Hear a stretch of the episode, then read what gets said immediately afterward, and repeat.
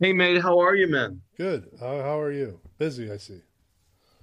Yeah, yeah, I'm busy, uh, you know, with a lot of different things. Uh, one thing that I'm addressing is Screen Actors Guild has stripped us of what's called senior performer eligibility. So let me explain what that is, okay? Sure. When I first joined the union in 1977, they said, listen, you're going to be so happy when you turn 65 because if you have enough credits, you need 20. I have 30. And if you make enough money, I've made the money, you will have health insurance for life. You won't ever have to worry about, you won't even have to work. You'll have health insurance. Not that I don't want to work, but you'll be covered.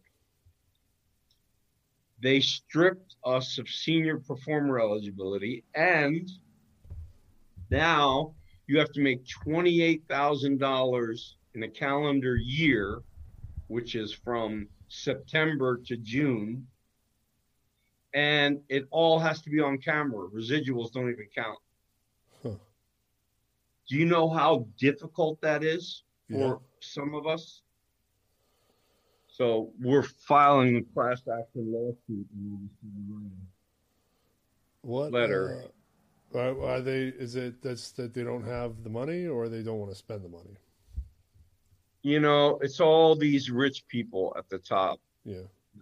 ever since we merged with that, that was the worst fucking decision merging with AFTRA. And s- the union has been selling us up the river.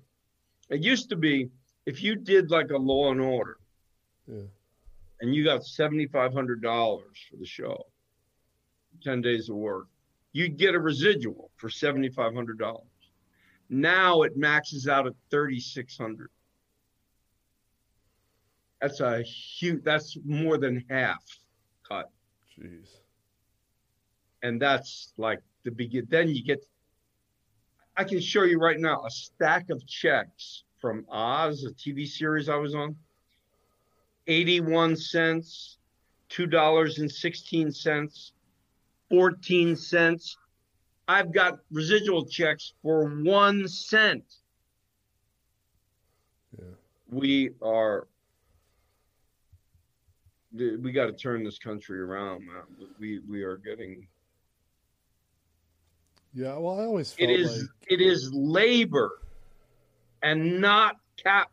Labor is prior to and more important than capital. Do you do you feel like um I mean I only had experiences with SAG-AFTRA for one project and I don't ever intend to go again and, unless things change but do you feel like the pro- the problem is rooted in their most exposed sort of talking heads are ultra famous people who don't even really need to be in the union do you think that it makes sense to have a separate union for performers who aren't A-listers or or don't live in some Beverly Hills mansion? My understanding is that several very famous, very wealthy people sided with the producers Yeah. and pushed this through because they don't have a fucking thing to worry about. Yeah, they're probably They won't themselves. spend the money they earn Yeah. in 10 of their children's lives. And meanwhile, how am I supposed to get? I've had three auditions all year. How am I supposed to make $28,000? yeah. I'm infuriated. Anyway, I don't want to spell on to you. How, Well, I how mean, are you? This is important topical uh, stuff. It will, Yeah. will inevitably affect the industry in the next few years, probably the next decade. Oh my God. and uh, I didn't know what was going on. I don't really follow the unions, um, but it is it is something that I recognized immediately that um, I've always thought maybe there should be a separate union uh, where once you've once you're making a certain income, if you're making millions of dollars off a single project, maybe you shouldn't have sway over how that union operates because you're going to because immediately that individual is going to be out of touch with the reality um, and some of the best unions are run by people who never lost touch with sort of the re- the reality of um, economics as it concerns the people that they're working with and working for. The blue collar. Yeah. Yeah. And that's going to have to be the approach. The problem is it's show business, and show business is a whole sort of cultural monster that where wealth is everything. Wealth matters. And if you don't have wealth, fuck you. Uh, it's just that's basically it. Yeah. Can can I do an intro? yeah. All right. Uh, this uh, badass actor uh, that I have on the podcast today has been in a whole lot of stuff, as as you probably figured out. He's been in a lot of TV. He he was in Crime Story. I don't know if you guys remember Crime Story, but mm. the, their intro song was a redo of Runaway, that that oldie but goodie. Uh, he was in The Warriors, famously got fired from The Warriors, uh, which he's told that story countless times. Don't worry, I won't make you retell it. Uh, my ingress into his resume was The Thing. And uh, recently I watched your Buffy episode. because I'm a huge Buffy fan. How so, funny! Oh, you're the guy that was accusing her of murdering her fellow Slayer. That's so awesome. Right, uh, right. Uh, but I actually met you through Steve. Steve brought me to your off Broadway show about um, you'd done a play on the creation of a novel called The Confederacy of Dunces, which I have on my shelf back there. Uh, That's correct. And I was blown away by it. I'm like, all right, yeah, cool. I think at some point I will probably have a podcast. I'm going to have you on the podcast. And almost a year later, here we are. Thank you. Thank you. You've seen me on screen and on stage. Yeah. That's cool. And uh, yeah, as a sci-fi horror guy, uh, of course I know who you are. The thing. the thing. So Steve Steve Cohen, who was on the podcast two weeks ago, um, he's always talking I about the Steve. Warriors, which is so indicative of a native New Yorker because every native New Yorker I know is yeah. obsessed with the Warriors. I never got it. Yeah. But the yeah. thing is my gateway drug. So it, it's the intellectual man's horror. Yes. Um, and obviously, a, a, far better experience for me personally. I can imagine um, that it um, was more creatively rewarding. Yeah, it was. You know, John Carpenter is a great director, and uh, he creates a beautiful atmosphere for actors to work in. Uh, he makes it fun to go to work. Uh, you know, you work sometimes very long hours, but it's just it's like being at a party. Go to a party every day and have a good time. And Kurt Russell, you know, who's been in the business since he was a kid, this is like rolling off a log for him. You know what I mean? Not that he isn't professional, not that anybody wasn't ever 100% on target, but they just somehow, John he manages to make it fun. I don't know how he does it. I talked to him on the phone the other day because I'm going to be directing my first feature film called Target in the spring. And I said, John, can you give me some advice? Well, I call him and, you know, he finally he calls me back and he goes, rumor has it that you're going to be directing a movie. like just his whole approach to things is like a build up to a laugh you you feel like you're getting set up for a joke, and uh, and we had a good a good talk, and he gave me some very solid pointers. I'm so fortunate and so blessed to have been well in both movies really in the warriors although you know it was not a great experience by my own doing yeah uh, not a great experience but uh, they're two cult classics I mean, guys have, that are much more successful than I am can't lay claim to being in not one but two movies that changed the course of cinematic history. If you yeah. ask me, I mean that's sort of my thinking on it too. Is I've always, for the past twenty years that I've been uh, making films and trying to make films simultaneously, I've always said that I would rather do one cult classic than anything else. and I, but that's so hard. You can't predict what becomes that, and I think that's why it's it's so interesting that you managed to nail two. Uh, and um, I'm just a lucky guy. You know, the thing about having fun on set, I'd like to unpack that for a little bit. Because sure, I'd read that Bill Hader won't sign on to anything if he can't, if he's not guaranteed that it's going to be fun. What, what, how, how important is that to the creative process? Oh, it's so crucial. You know, it's there's a way to do good, serious, hard, disciplined work and make it fun. Hmm. Because if it's any good, you're discovering things and you're surprised by things and you're actually emotionally having a transaction with someone and it's infectious and the crew and the cast and everybody watching gets this kind of thrill of being part of something something special is going to happen here. And you know i've had that experience a lot. I, I had it with tom fontana on oz and dean winters and i had it with kurt on the thing. I've, I've had it with a, a lot of projects that i've been on. The one that you saw with linda purl the tools on stage you know um you know it was a it can be fun because that's why we got into it yeah N- nobody wakes up and goes hey i think i'm going to be a movie star they wake up and they go you know what do i like doing well, i really dig performing you know i'm me personally tom I'm a natural born performer. You know, you put me on stage, I, I'm I become like electricity.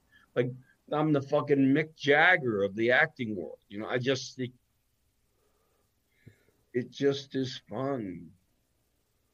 It, again, not to discount, and I'm an acting teacher also, as you know, and I'm fierce with my students. I mean, fiercely disciplined and almost punitive at times if they don't have it letter perfect, especially if you're doing Shakespeare, because most of it was written in iambic pentameter. You add a syllable or leave a syllable out, the ear goes, What?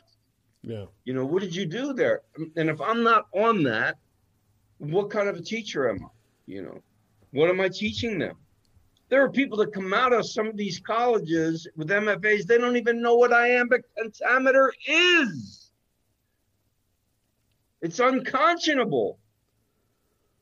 You know, it's why we have this impeachment. Why? Because of education, because yeah. people don't know anything anymore. The school systems have deteriorated. The children are not learning anything anymore people are afraid to teach and afraid to learn. I actually have a, this actually get, I had a note here. This would be perfect ingress into it because um, I found that a lot of my peers in independent film don't know the difference between all the different sort of um,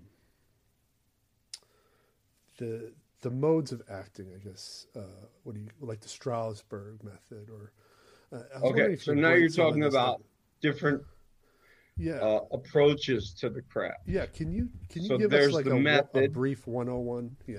Sure. There's the method, which was invented by a man named Konstantin Stanislavski around the turn of the century in Russia. Stanislavski was a very wealthy man, and he brought all his friends to his big, gigantic, you know, palatial estate and made them very warm and comfortable and fed them. And he loved doing musicals and he loved doing plays and he, he just took care of everyone. And then one day he said, Well, you know, I have to come up with of what a musician would consider arpeggiating scales.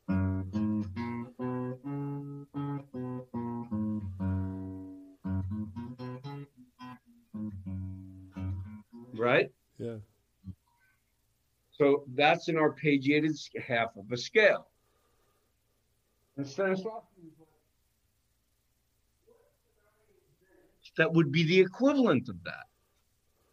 So we started working with a thing called action. That is, how do I make the other person feel? You know, say good morning, but he's just stolen your last biscuit and you have no breakfast. You know, good morning, Eric. uh, he's just, you know, giving you a hundred dollars that you need to pay the rent. Good morning, Eric. You, it's completely different, right?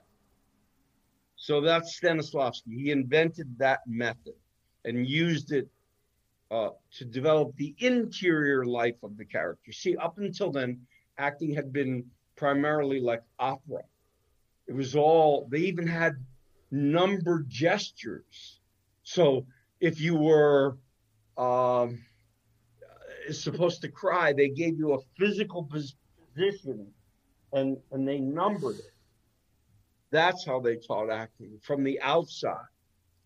Like opera, you know, very ex- external is the only word I can think of. He became concerned with the interior life of the actor and uh, Lee Strasberg went over to Russia with, um, you know, Stella Adler and Uta Hagen, and they came back with it, and Bobby Lewis, and they made it their own. They made their own. They stole it from him, used their own imprint, and called it the method. And that's the first thing, right? Then an offshoot of that is a was a brilliant actor by the name of Sanford Meisner and people don't often realize that he was a brilliant actor first.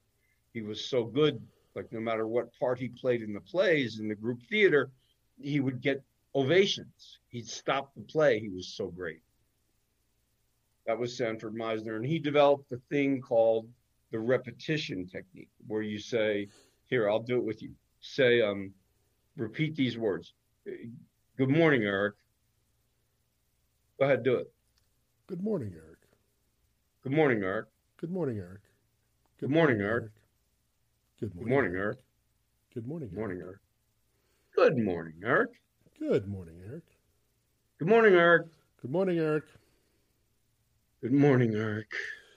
Good morning, Eric. And you do that for 15 minutes until you're ready to lose your fucking mind. And then all your defenses collapse and the mask drops and you become who you really are. That's the Meisner system. Then, you know, you have other offshoots like there's a, a Boleslavsky, who was a Polish director that was interested in the physical, like you had to be in peak physical condition no props, no sets, no lights, no costume. He called it, you know, the impossible theater.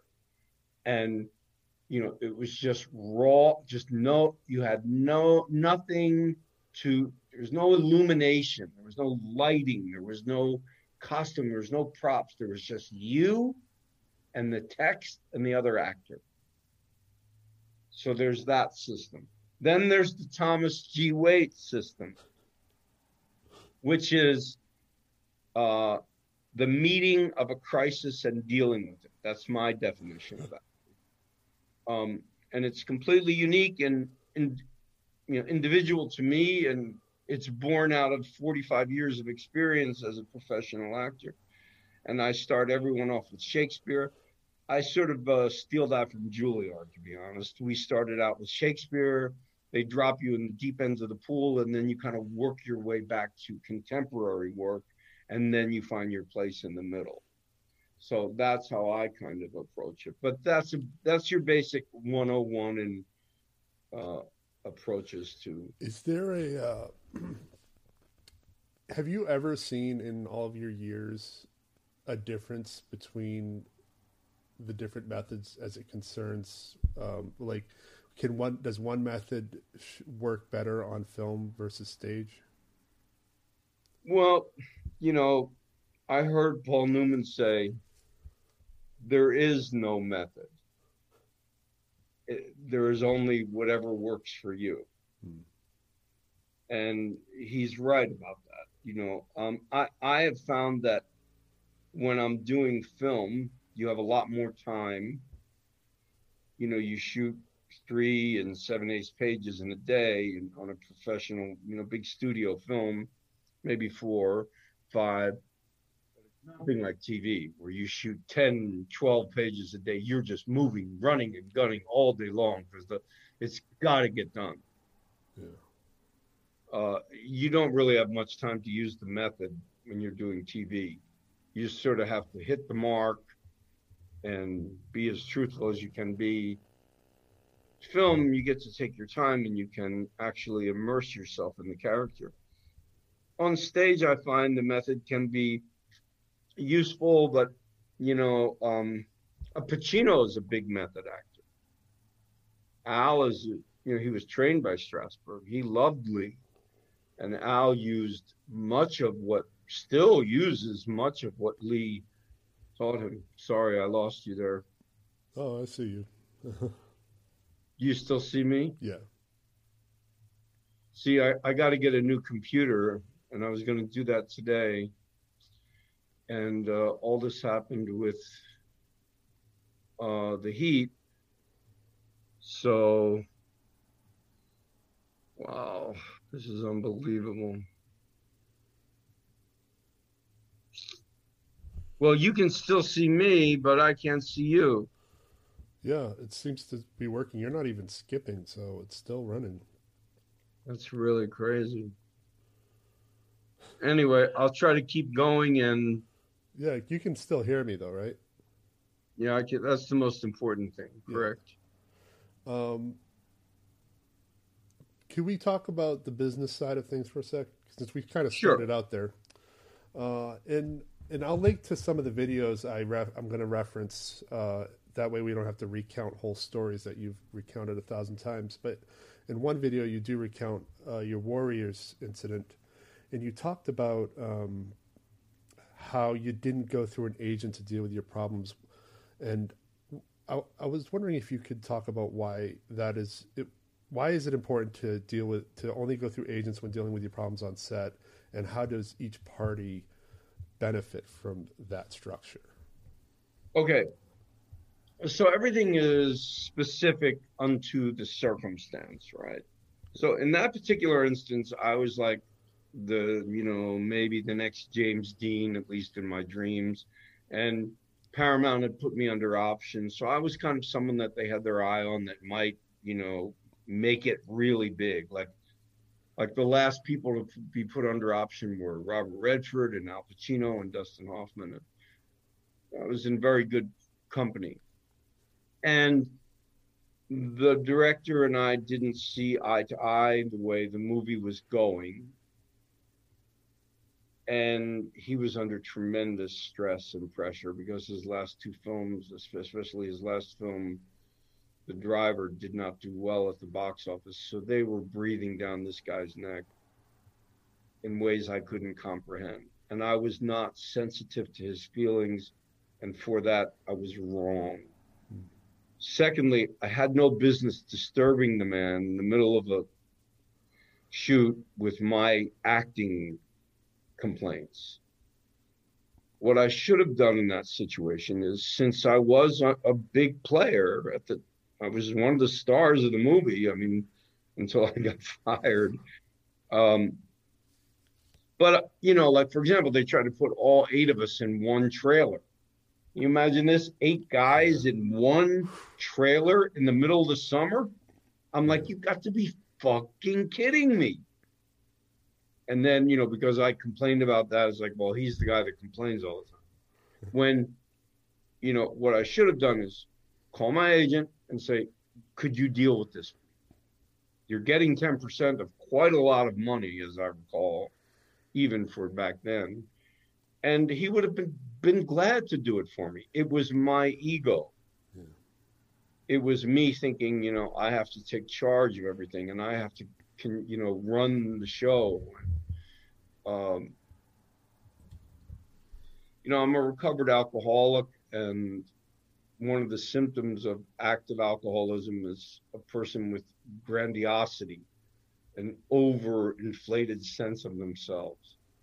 and I suffered terribly from that. You know, because I was like a poor street kid, you know, sleeping on a park bench, and then the next thing I knew, limousines were picking me up. You know what I mean? Uh, uh, the the change, the adjustment was so abrupt for me, and I had no humility, and and I, I paid a price. I'm still paying a price for that, yeah.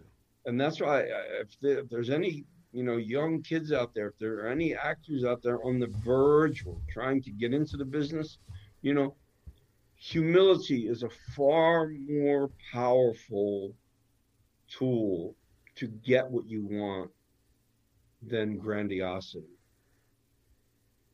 Humility is, well, it's a lost virtue in our society today. Especially, you know, this guy Trump is the exact opposite of humility. Joe Biden is a humble guy. You know, will he be the greatest president that ever? I don't think he knows or cares. I think he's just trying to do the job, you know. Yeah. What happened to just trying to do the job? And um, I think a country very much reflects its leader. Its leader very much reflects its people. And this, you know, circles back to what we said about lack of education. People don't read anymore.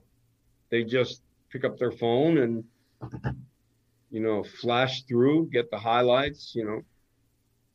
Uh, I admonish against that. And um, with regard to the business, you know, the business has changed so drastically from when I started.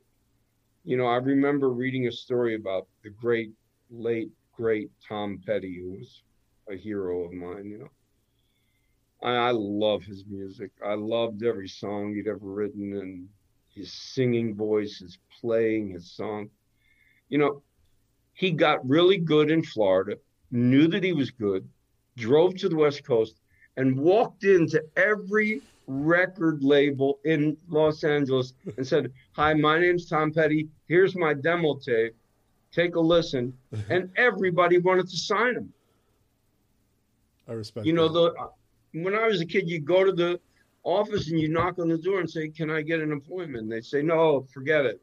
You come back the next day. It's me again. Could you could you please let me come in and meet you? get out of here. You're a pain in the ass. You come back the next day. Please come on. Would you let me please meet Jeff Hunter? You know, all right, all right. We'll give you an appointment. Come back and and you can't do that now because everything's electronic and everything is. So that's why film has become so important and the way you look on film. And, and then again, back to education. Who's writing anything of any value that you can put on a reel that's going to spark an agent or a manager's interest you know yeah, yeah. Um, well the writing in the film industry is certainly it's hard to get good writers hired um, which is something i plan on talking about in a future episode with some writers um, but the Tom Petty, I love that Tom Petty bit because you know when I was in film school, I was cold writing studio executives. Like I'm the next shit. Like, and I, I got really? a lot of flack for that. Like you know, cold writing executive. I'm like, of course you do. Good for you. Um, yeah, I, I love that kind of that that sort of attitude. I think that's the best way to go into it all. Well, one must be confident but not arrogant. Right. Exactly. And, and confidence comes with repetition. Confidence comes with rehearsal. Confidence comes with doing it again and again and again. You know, I didn't know you were a filmmaker. Uh, so I'm directing my first film. I've rewritten this thing at least 25 times since March. And I probably will take another pass at it again before we start shooting writing, as Ernest Hemingway said, is rewriting. And, um, you know, it's that capacity to repeat, just keep doing it over and over and over again. And for an actor, why that's important is if you do eight shows a week, well, there's a guy from Iowa that just paid, you know, 150 bucks to come and see you. He doesn't care that you have a hangover he wants the same performance that you gave on opening night when the critics were there. You know, how do you come up with that? You have to have a technique. Mm-hmm. You have to have the capacity to recreate the same thing every time and make it seem like you never did it before. Would you say it's important for actors to have some level of writing in their background? Yes, absolutely. writing and reading. Yeah. There's nothing worse than a stupid actor. when I'm auditioning actors for, you know, a project, I look for two things. Are they tough? Because it's going to be tough. Doing a play in New York or any place else for that matter, you're going to be in the trenches, man and do or if I'm directing a movie, I've only directed two short films. This is my first feature. It's going to be tough. You're going to be in the trenches out there. Sometimes the conditions are difficult. Sometimes it's cold. Sometimes it's hot. Sometimes you have no money. Sometimes you know. Come on in, and uh, so the two qualities I look for are: are you tough and are you smart? You know, have you read? Do you know who Tolstoy is? Yeah. Do you know what War and Peace is? Do you know what the Count of Monte Cristo is? Do you know what Shakespeare that he that he was the greatest writer of the think of the hundreds and hundreds of thousands of people that have written throughout the years from beginning of the written word and he was the top anybody that's ever written anything will tell you they tip their hat to the men, like Bach was to music, Shakespeare was to writing. Yeah, I remember uh, in my undergrad, I had an independent study called um, Herman, the the critical and cultural context of Herman Melville's Moby Dick, or something like that. And I just studied Moby Dick for four credits. Hold on sure, one second. Sure. Hey Jeff, can you turn your radio off? And um, basically, sorry. So Herman Melville's Moby Dick. Yeah, and great uh, book. Another genius. Yeah, Melville. he was a genius who was so clearly inspired by his collection of Shakespeare's plays. He had one of the first published collections of everything that Shakespeare wrote. Uh, I didn't and, know that. Yeah, and he he wrote extensively about how he would just if he felt blocked in terms of his writing, he would just go back into Shakespeare and come out with new ideas. Mm. So, oh, he really is the source of inspiration. I mean, you know, I was twenty six hundred words he invented.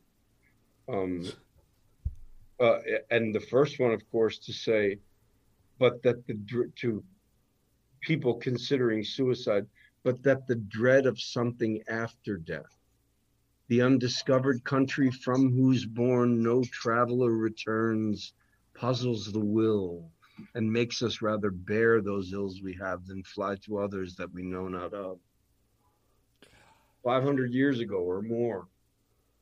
And you go there to Stratford, there's a whole town and the whole town exists and flourishes and thrives in every shop and two theaters because of what? One guy. They all have work because of one guy who wrote 37 plays, 146 sonnets, three lyric poems, did it all by hand and died by 52. Nobody has anything Greatest. on him. Nobody has anything on him. Oh my goodness just hearing you put it that way is just like uh, what's the that's point? why i teach my actors. That's why i make them start out with the hard stuff. And some of them are like they look at me like i can't even read this let alone memorize it. You will. Trust me you will. That alone should be the lesson in how to be humble. You'll never be this. So there's no point in being a dick about what you're doing now. there you go. There you go. Uh, aside from uh, Shakespeare, do you have any contemporary? Um, what what kind of what kind of shows do you watch? Do you binge? Do you do you watch films? Uh, you know, I just watched this wonderful thing on Netflix called Kingdom about MMA fighting. Now, I don't care for MMA. I don't even watch boxing. I loathe violence. I'm a love child from the 70s. But this guy, Byron Balasco, I believe his name is, he developed. So,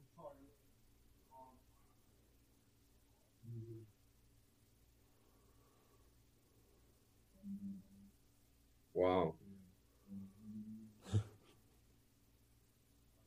Okay, thank you. It's a good thing I love the cold.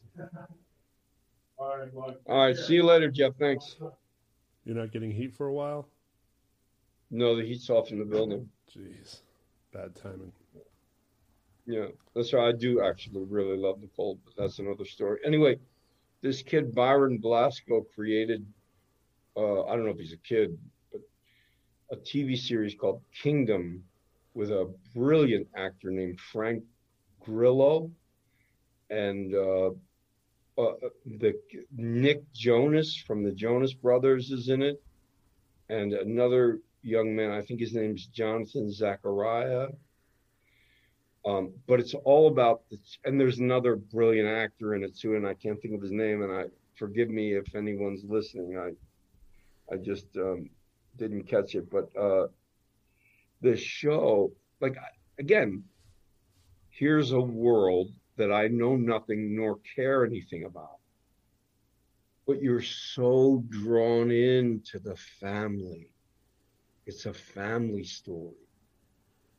It's a dad who's divorced his wife, and his wife is a hooker, and she's a drug addict and one of the kids becomes a drug addict and then there's the fights that they train for and the arduous physical training that these actors must have put themselves through to be in the physical condition that they were in is just awe-inspiring. And uh, the story really escalates and finally culminates in a tremendous moment of poignant awareness of the main character having a, a cognizant realization of his failure as a man, his inability to listen to his son when his son needed him the most. And by gosh, it it really it really pulled me in. Um, I'm sure that we'll be hearing many things from both Frank Grillo and uh, Byron Balasco and all the actors. Uh, Joanna Going is in it. She's marvelous actress. Uh, it was it was just that was really a treat, you know, because this pandemic. I mean, you can't go anywhere, you can't see any plays, so um, I, I, really enjoyed uh, News of the World, the new Paul Greengrass film with Tom Hanks. I haven't seen that uh, oh, it's on my list. It's though. quite, it's quite good. And you know what's really fun is King of Staten Island. Oh yeah, yeah. Oh, I live out there, so or out here. I, I laughed. I laughed. So that and of course Borat. Borat made me laugh when Giuliani has yeah. his hand down his pants and gets caught. We had this. We were trying to eat pizza and my buddies and watched the movie. We laughed so hard we had to stop the movie so we didn't choke to death. That guy Borat's a freaking genius. And and you know, I think that that that movie matters more now than it did when he first did it. Cuz everything that he was exposing years ago has come to head with the Capitol riots and all that. That's what it was all coming to. That's the commentary. And he saw it that's what uh, I think Ibsen was asked what is a poet? A poet is a person with a vision. They see it before we do. Yeah. And I think that's what this guy Borat does. Did you ever see, um, going back to the King of Staten Island, did you ever see the SNL sketches where Pete Davidson is just ripping on his hometown? He's just no. on Staten Island. The King of Staten Island is all that much better if you go onto YouTube and you look up Pete Davidson Staten Island SNL. It's solid gold because him and the other host, one of the other hosts from Saturday Night Live, are both from Staten Island. One's a pretty boy, but then one's Pete Davidson, and they compare and contrast how the Staten Island Advance treats them. uh, and it's it's it's wonderful and marvelous, and it's almost like the special feature for that movie that you need. I I was you know before this pandemic hit, I was gearing up for a big gig at this club in Staten Island that's supposed to be the most popular club in the whole borough and it's packed and the guy was so excited to have me because he was a big thing fan and the band was going to really actually make some money and we were gearing up for that and then everything got shut down i think it's called uggs that's the name of it i think yeah but, i don't really do much out here except leave every day um, but yeah i had uh right before the pandemic i had tickets to hamilton which i never got to use Oh, uh, that hurt. That broke my heart. he, he's another brilliant dude. That Manuel Miranda. Yeah. Oh my God, this kid is just—he's just off the charts. I mean, he his talent is extraordinary. You know, one of the guys that invested in my film called me and he said, "All right, all right, I'll give you a little bit of money." because I had to cobble together. I'm um, cobbling together little chunks of money to shoot a seventy thousand dollar film. It really should be two point five million. Anyway, we're doing to do it anyway. Yeah. But one of the guys before he sent me the money, he said, "What? Wait a minute. Before I send you this, I want you to sit there and tell me this guy Lin-Manuel or whatever his name is, Hamilton. Are you going to tell me?" that he's in the same class with Ibsen and Shakespeare. And I said, Yes, I am. He said, God, I don't believe it. I said, Chip, I'm telling you, he the guy is you listen to those songs, they're freaking brilliant. Yeah. And imagine going into a pitch meeting saying, I'm gonna do a historical uh you know docudrama about Alexander Hamilton, only I'm going to make everybody black and Hispanic and put hip hop music to it. I mean, can you imagine the investors going, "What?" Yeah. And and they did it. I I think it was the public theater that gave him his first shot. I think. So God bless them. God bless anybody trying to create anything. You know, yeah. you may get there, you may not get there you know it doesn't matter it just only matters that you have an idea and a dream and you chase it and you you give everything you have for it because it's it's the only thing worth living for you know i believe that work is the point of life yeah. I believe that you know look i've had children and been married and i adore my children and they love me too. And they're great. But the reason for to live for man is to work because through work you improve yourself. Yeah.